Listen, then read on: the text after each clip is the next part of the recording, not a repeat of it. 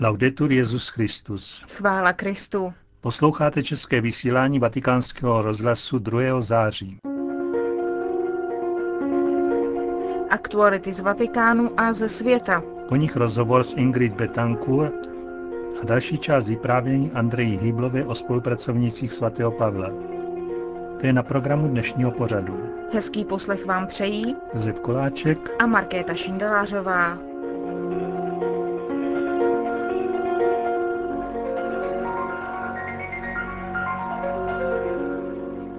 Zprávy vatikánského rozhlasu. Vatikán. Ve Vatikánu začali svou kanonickou návštěvu ad limina apostolorum biskupové Nikaraguji.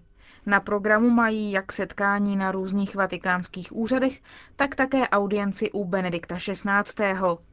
Nicaragua má 130 tisíc kilometrů čtverečních a 5 milionů obyvatel. Z toho 89% se hlásí ke katolické církvi. Ta tu má jednu arcidiecézi, šest diecézí a jeden apoštolský vikariát. Zemi navštívil dvakrát papež Jan Pavel II. Londýn. Nové internetové stránky pro děti s názvem iFaith uvede do provozu konference katolických biskupů Anglie a Walesu. Od 7. září najdou děti na více jak 20 interaktivních stránkách informace týkající se hudby, filmů, knih, ale také studia Bible. Angličtí biskupové tak chtějí odpovídat na otázky víry, které si kladou ti nejmenší. Jak uvedl kardinál Cormac Murphy O'Connor, také děti potřebují cítit, že patří do společenství katolické církve. Stránky jsou určeny dětem přibližně do věku 13 let. Mohou ale také inspirovat rodiče, kteří nevědí, jak víru dětem předávat. Na redakci stránek se také podílejí sami děti, a to ve spolupráci s katolickou organizací Catholic Safeguarding Advisory Service a organizací Child Exploitation and Online Protection Center, která bojuje proti sexuálnímu zneužívání nezletilých. Itálie. Italští biskupové vyhlásili pátek 5. září, kdy církev slaví památku blahoslavené matky Terezy z Kalkaty, dnem modliteb za Indii. Italští katolíci tak chtějí vyjádřit svou solidaritu s křesťany v Indii, zejména ve státě Orisa, proti kterým se v uplynulém týdnu zvedla vlna násilí. Konec zpráv. Svět oběhly fotografie ze setkání Ingrid Betancourt a Benedikta XVI., o kterém jsme vás včera informovali. Bývalá senátorka a prezidentská kandidátka poskytla vatikánskému rozhlasu rozhovor, v němž odpovídala na otázku, proč se chtěla setkat s papežem a proč to pro ní bylo tolik důležité. Předně proto, že je to sen každého křesťana.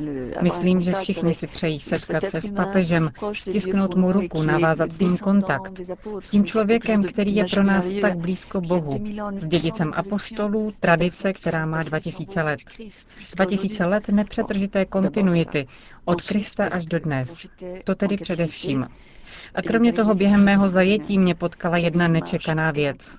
Jednoho dne jsme pochodovali přes deset hodin s těžkými batohy, hladoví a žíznivý, mezi komáry a všemi hrůzami, které život mění vsled mučivých okamžiků, takže se celá existence stává mučivou.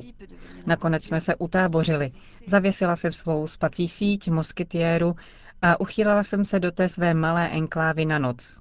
V té atmosféře beznaděje, s pocitem rezignace, smutku, plynoucího z toho, že se situace nekonečně protahuje, že nevím, jak to všechno dopadne, jsem zapnula rádio. A slyším hlas svatého otce, který vybízel k propuštění zajatců v Kolumbii a vyslovil mé jméno. Nedá se vypovědět, co jsem tehdy pocítila. Pro někoho, kdo se stal předmětem obchodu, věcí, která je převážena z místa na místo, kdo nemá právo promluvit, kdo je neustále ponižovaný. Sama skutečnost, že papež věděl, že existuji, jak se jmenuji, že pro něho jsem byla někým. Díky tomu jsem se znovu stala člověkem.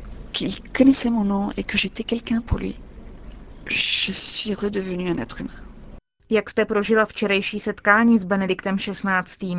C'était cette dimension de me dire, bon d'abord, cette personne qui m'a soutenue dans l'horreur, Především to bylo setkání s člověkem, který mě posiloval v té době hrůzy. Kromě toho jsem s ním mohla promluvit o řadě věcí, o kterých člověk uvažuje jako katolík, o kterých jsem přemýšlela v džungli při čtení Bible. Zeptal jsem se ho na řadu teologických otázek ohledně naší křesťanské víry a našeho křesťanského obřadu. Velmi mě rmoutí to, že po naší křesťanské cestě kráčí mnoho křesťanských bratří a sester, kteří neznají panu Marii. Já sama jsem ji objevila v džungli při četbě Evangelia a stala se pro mě světlem. Musím vysvětlit, že dříve pro mě Panna Maria byla mladá, můžu říct dokonce milá dívka, která měla to štěstí, že se stala Ježíšovou matkou. Nic víc.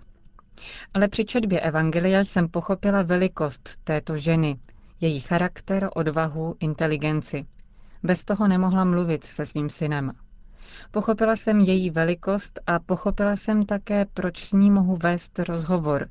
Věděla jsem, že mě pochopí. A tak začal můj velmi důvěrný vztah s panou Marií. Neodvažovala jsem se mluvit s Ježíšem.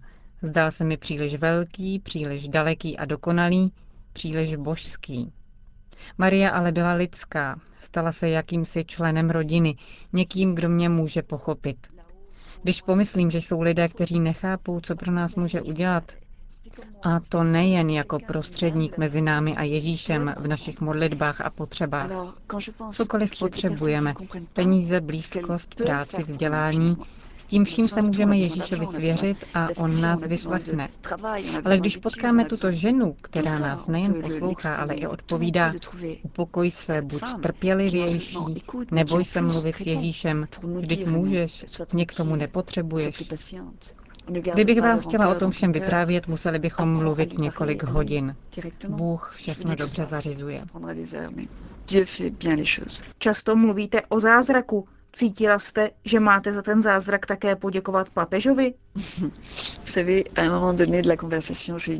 V jednu chvíli našeho rozhovoru, když už jsem řekla spoustu věcí a cítila jsem se hloupě, že jsem se tak rozpovídala, a papež na to všechno odpovídal inteligentním, pronikavým pohledem, který dokáže rozšifrovat lidskou duši, je to svatý člověk. V jednu chvíli jsem mu řekla, že mu to všechno vykládám, protože bych o tom chtěla povědět Bohu, a protože svatý otec je mu nejblíže, chci mu tímto způsobem za všechno poděkovat. Papež se rozesmál a umím si představit, co si asi pomyslel. Ale já to tak opravdu beru. Ve skutečnosti bylo v jeho smíchu mnoho pokory. Zůstal ve mně pocit, že je mi velmi blízko, jako bych ho znala od jak živa. Říká Ingrid Betancourt,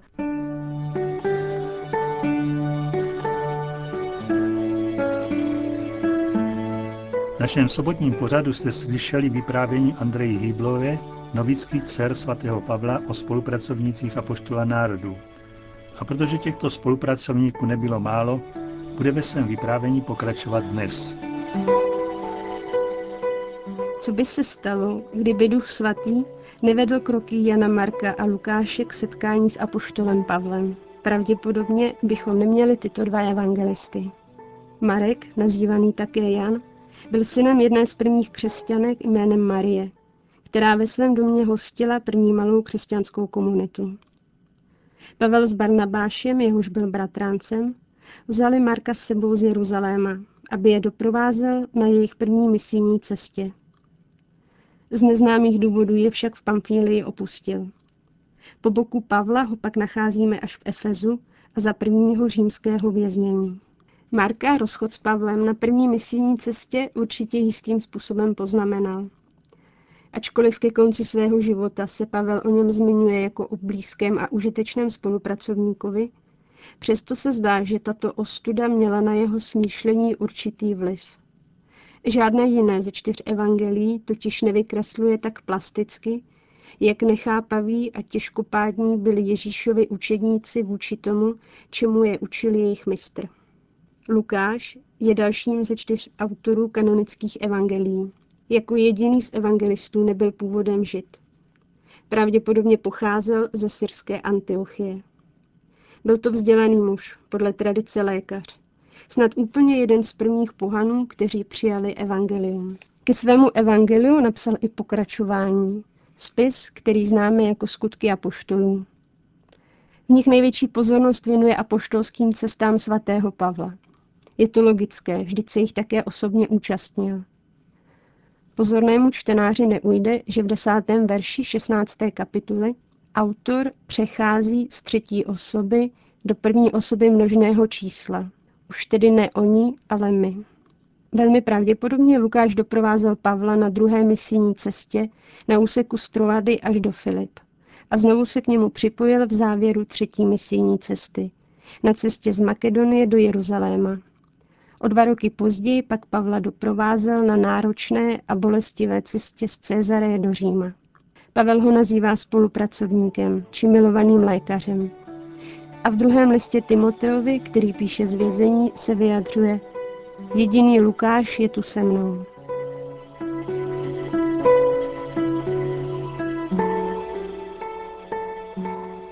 Napadají vás ještě nějaká další jména Pavlových spolupracovníků. Mezi velmi schopnými a znalými zákona byl Apolos. Dalším spolupracovníkem židovského původu byl Jáson. Ten Pavlovi nabídl v Soluni ubytování a tak se jeho dům stal centrem místní evangelizace. Připomeňme Aristarcha, který uvěřil v Soluni a doprovázel Pavla na třetí misijní cestě. Epafra, konvertitus Kolos, který doprovázel Pavla i v římském vězení. Epafroditas Filip, Stefanase a celou jeho rodinu, kterou Pavel pokřtil v Korintě. Erasta, který rovněž patřil do korinské církve. O něm víme, že v městě zastával velmi důležitý úřad městského důchodního. O dalším ze svých spolupracovníků, Oneziforovi, Pavel říká, že mu prokázal veliké služby a dodával mu síly během efeského věznění. Byl mu také nablízko v Římě. Z Efezu pochází i další učedník pohanského původu, Trofim. Jako posel mezi azijskými křesťanskými obcemi působil Tychikos. Na konci ještě chci zmínit i Démase. Jeho jméno nalezneme mezi pozdravy v listě Koloským a Filemonovi. Byl to spolehlivý Pavlův spolupracovník. Ale jednoho dne se rozhodl Pavla zanechat. Proč? Můžeme se jen domnívat, zda to byla Pavlova chudoba a radikalita. Strach z toho, co v nedaleké budoucnosti čekalo na Kristovi apoštoly. Podle legend skončil jako špatný člověk a odpadlík od víry.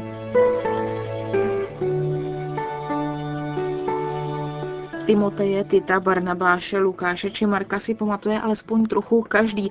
Říkal, že mezi spolupracovníky najdeme i ženy. Je to tak. V případě vztahu k ženám je Pavel skutečným žákem svého mistra. V židovské kultuře byl Ježíš opravdu výstřední tím, že se kolem něj ženy pohybovaly a že měly aktivní roli v rámci jeho poslání. Vzpomeňme jen na Marii Magdalénu, poštolku a poštolů, která velikonočního rána jako první zvěstuje ostatním, že Ježíš z mrtvých vstal. Ani v prostředí prvotní církve není přítomnost žen nějak druhořadá. A tak i když se všeobecně Pavel označuje za nepřítele žen, jsou to právě jeho listy, jež svědčí o důležitosti úkolů, které ženy zastávaly v prvotních církevních obcích. Jak už jsem na začátku uvedla, ten seznam ženských men by byl stejně dlouhý jako seznam mužských spolupracovníků. Snad mi to posluchačky prominou, tentokrát budu stručnější. A opět položím jednu otázku. Kdo se stal prvním křesťanem Evropy? Pravděpodobně to nebyl muž, ale žena. A to žena na svou dobu překvapivě soběstačná. Vykonávala mužské řemeslo a vedla firmu. Jmenovala se Lídie a pocházela z města Tiatyr. Nebyla židovka, ale náležela ke skupině prozelitů. Pavla slyšela mluvit ve Filipách. Zde se její dům stal prvním centrem pro evangelizaci Evropy. Pavel na ní i později vzpomíná pro její štědrost. Vyprávění o spolupracovnicích svatého Pavla nekončí. Další část uslyšíte v některém z našich příštích vysílání. Končíme české vysílání vatikánského rozhlasu. Chvála Kristu. Laudetur Jezus Christus.